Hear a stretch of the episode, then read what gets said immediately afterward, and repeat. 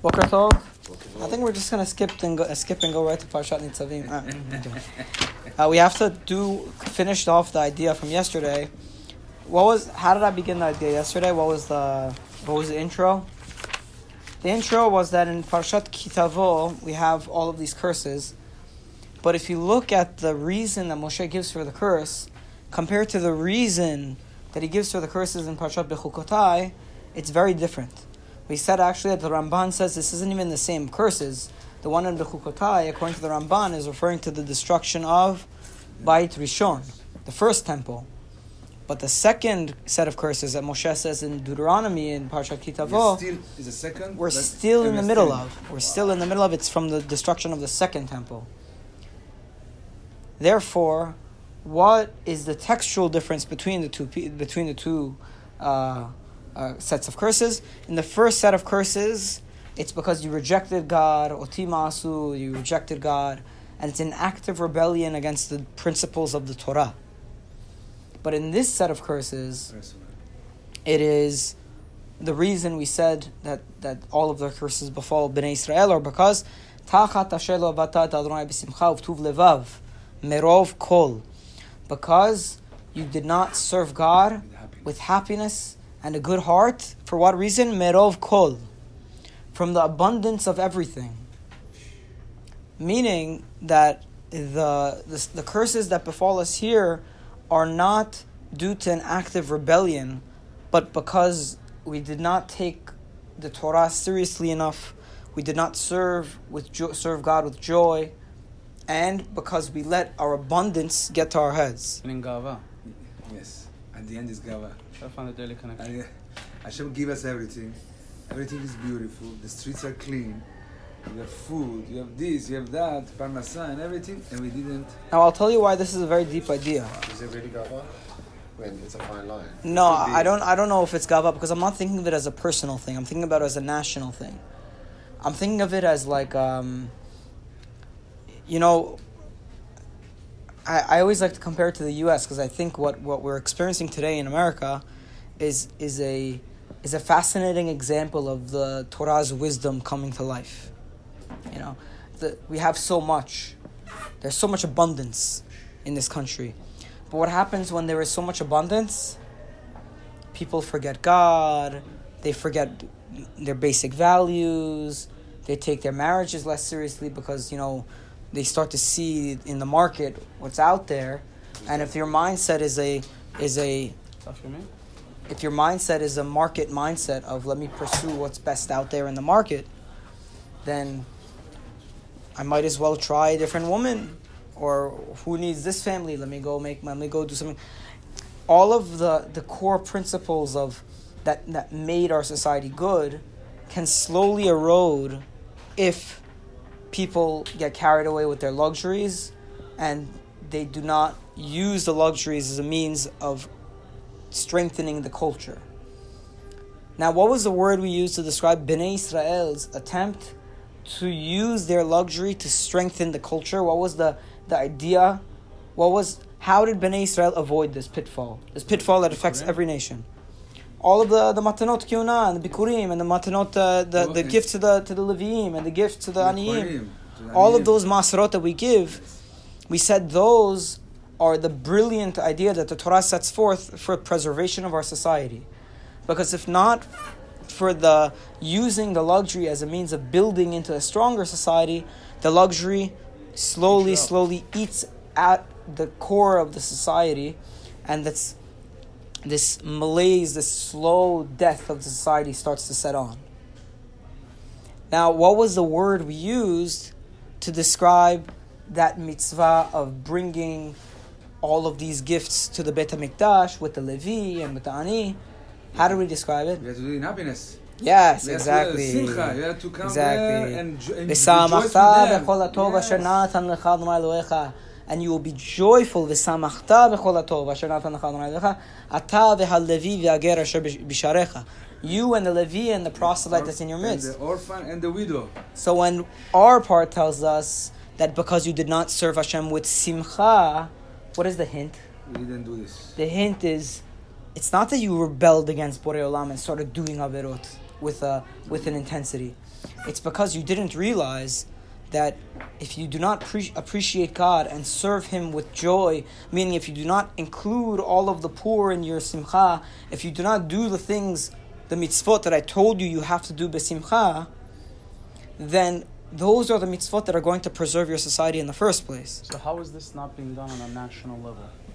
Meaning they were allowing the poor to participate, but they were making them like a little separate section in the back, or uh, how, how are you? How are you Oh, and by Chini, I'm saying is how, the concept of bisimcha as a nation. How, how, how does that how does that apply?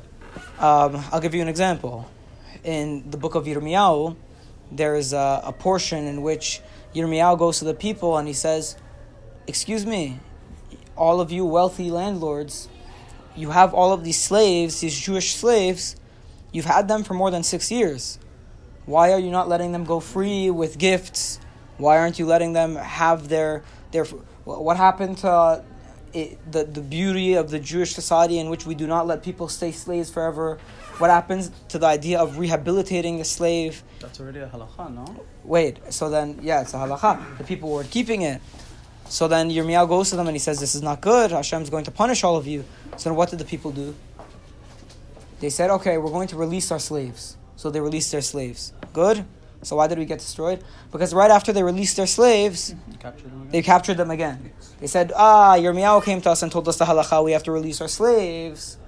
So let's go. We'll release our slaves and capture them Loophole- again." It's loophole a Judaism, loophole Yes. Judaism, Uh, right? which is what we're So- all day to so that would be an example of of the basic Torah principle of serving God besimcha, meaning with joy of other people being at our table. That one people weren't keeping clearly in Bayit Sheni, and it's something that. And what I want to stress is that it's not only Am Yisrael.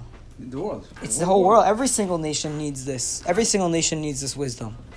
Every single nation will fall if they if the wealth of their society gets to them and, and starts to eat away at their society.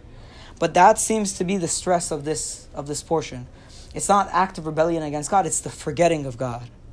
And you're just trying to fulfill everything, but You could minimum through loopholes. Is that what, not is that what you're no no no it's it's not realizing it's the whole story of, The- the of the biggest book of picture, the Devarim. picture, the bigger It's it's the bigger picture of of you have all of this wealth.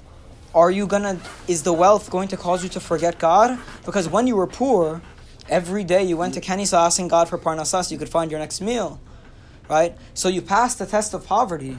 You turn to Hashem when you were poor. Are you passing the test of Are you passing the test of wealth? The test of wealth is the bigger test. It's as simple as uh, Birkat Hamazon. You know? Yeah. It's like, it's as simple as Starving, that. you You take your food for granted. You don't share It's it. so easy to remember bracha rishona, but how many people say bracha achrona? Bracha achrona is a difficult one, but bracha achrona, according to this, is a more important one. Because if we don't have bracha achrona and we forget God, and we let our wealth cause us and our comfort cause us to forget God, then you know what you know what else happens when we forget God because of our comfort?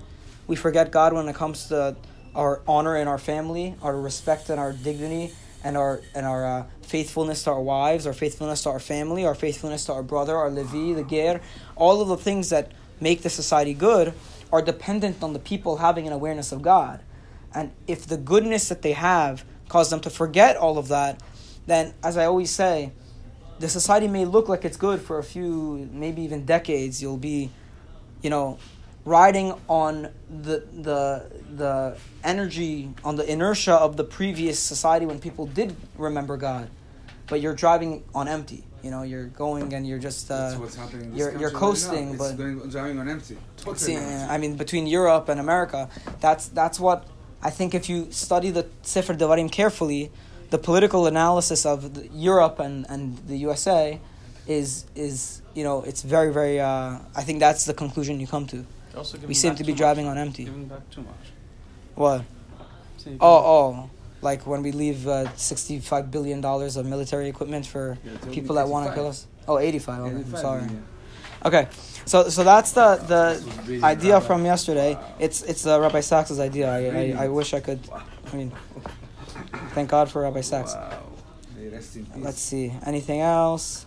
Uh, no. Let's. I recommend you listen to last year's Sunday shiur on Ki Tavo, because there's also a very important analysis. We were there. of uh, yeah, yeah. You're in the. You guys are in the shiur. Uh, there was an important an- analysis. Yeah, yeah, yeah. We've done a full cycle already. Bli ayin hara. Oh, by the way, Be'ezrat Hashem, for anybody who's listening, um, we, I, I hope, I hope we're going to finish the Torah obviously very soon in the next three, four weeks. So I hope during the holiday season to potentially do a siyum, like a nice siyum, not something like a.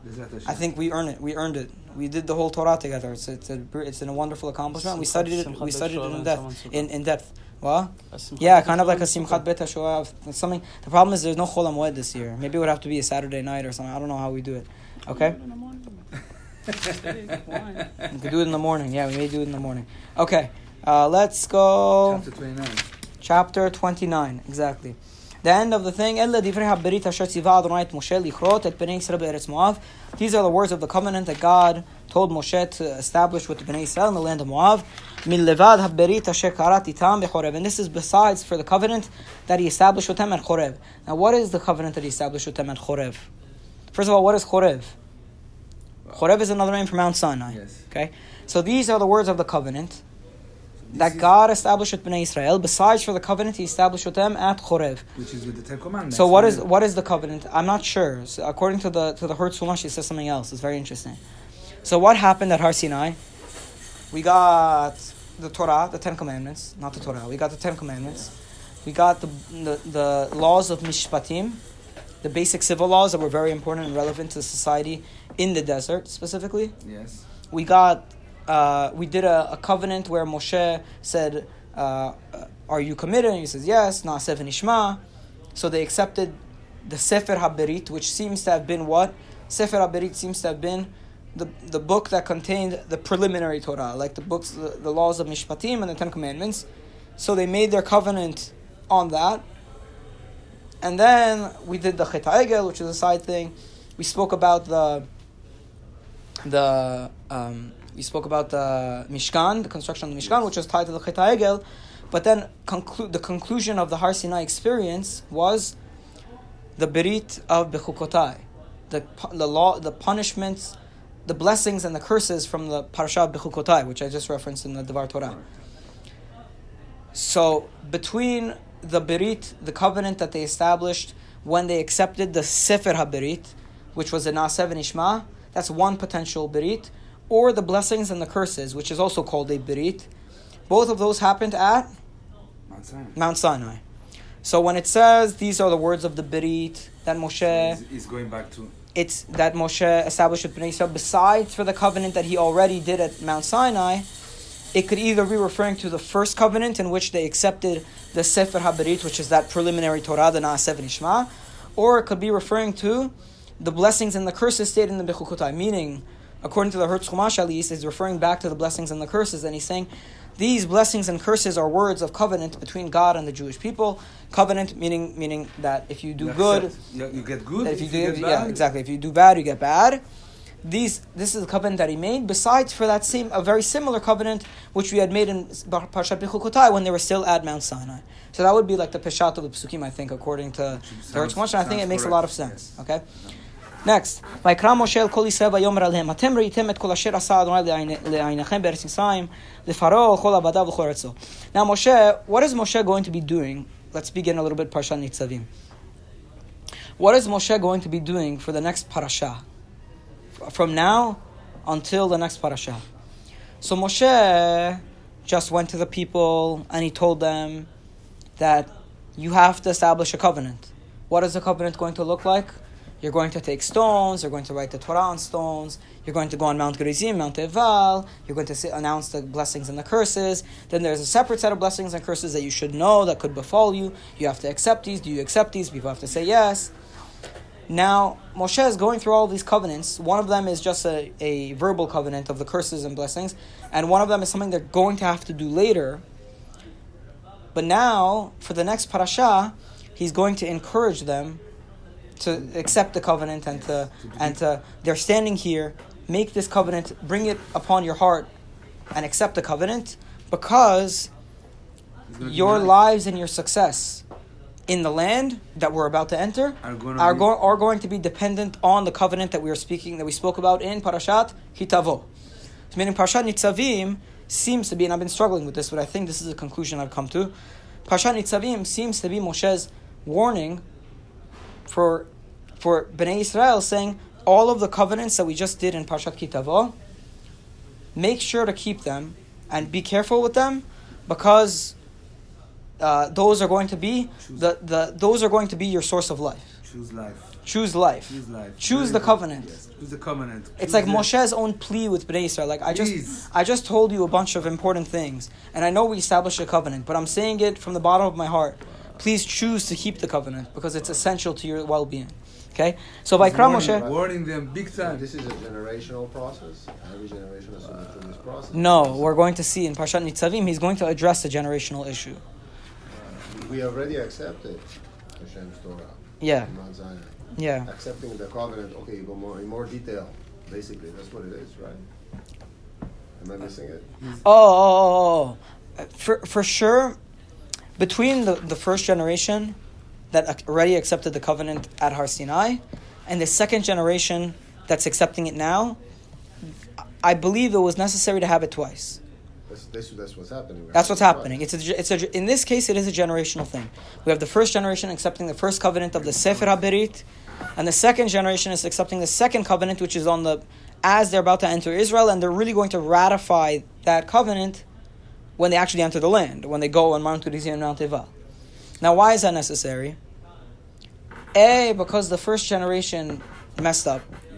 Meaning And they all nobody, died out. Nobody, nobody in this second gener- generation was actually there in Mitzrayim to see. everything. No, they all. This is a this is a new So generation. meaning It's the way he's talking to the second generation is probably the same way he's talking to us. in a way, it's much class. At least it's much closer to us than it would be to the you know, to than, than what how we was speaking to that first generation. The, uh, But what Steve is saying is correct. There's a generational thing, and that's because probably because a the the first covenant that we made in the book in Parashat Mishpatim, if you look at the end of Parashat Mishpatim, was on the Sefer Haberit, and that was a preliminary Torah. But over the course of a time in the desert, if you remember, like throughout learned Sefer, so the book of Bimidbar, we kept adding mitzvot Yes. into the puzzle, Yes. and then even in the book of Devarim, we added a lot of mitzvot that we had only heard because they were only relevant to Am Yisrael as they're entering the land. Correct. So the ratifi- the second ratification is more now that you have the complete Torah, let's ratify the covenant on that complete Torah, which could be the idea behind writing the Torah on stones that we saw in Parshat Ki Tavo. When we saw the first covenant, we only wrote the Ten Commandments on stones. And then we had a scroll called the Sefer HaBerit, which took down some of the laws of the civil laws of the, that were in the Parsha Mishpatim. But now the Torah is much more, it's much ex- expanded. We've learned plenty of things, and we've also learned a whole new set of laws that only apply to us now that we're going into the land. So what? We're, we're, our, our, ratif- our previous covenant doesn't apply on the new stuff. So they ratify a new covenant, so it encompasses all of the new things as well. Um, Brilliant. yeah, so so that's why the gen. Now, is this something that's going to happen? Going to have to happen every year or every generation? No. It's once you've gotten the complete Torah, and you're settling in your land, and you've reached the pinnacle of success as a society, you make the covenant, and it lasts forever. Because in that case, you have all of the tools. We have all of the tools. The Torah that we have now is Torah Adonai Temimah. It's a complete Torah. But it has to be studied generation. Every Just generation studied has and to it gets study it. enhanced It's and like, expanded Yeah, everything. exactly. Yes, Yes, yes, yes, yes. what it is. So In let's look. There is still, I mean, in the halakha, halakha Yeah, so we're going to stop there. We're going to finish Perek Kaf Tet and uh, and uh, start. We're going to finish Ki Tavo and start Nitzavim tomorrow. But that's the approach I want to take to Parshat Nitzavim. It's all of the things that we said right now. A new covenant with that's more inclusive of everything. Uh, it's complete. It'll be the guide for us to succeed in our in our lives. Amen. This is Moshe's final plea that they take this covenant very very seriously Amen. before he passes away. Okay, Baruch Adonai. Amen. Amen.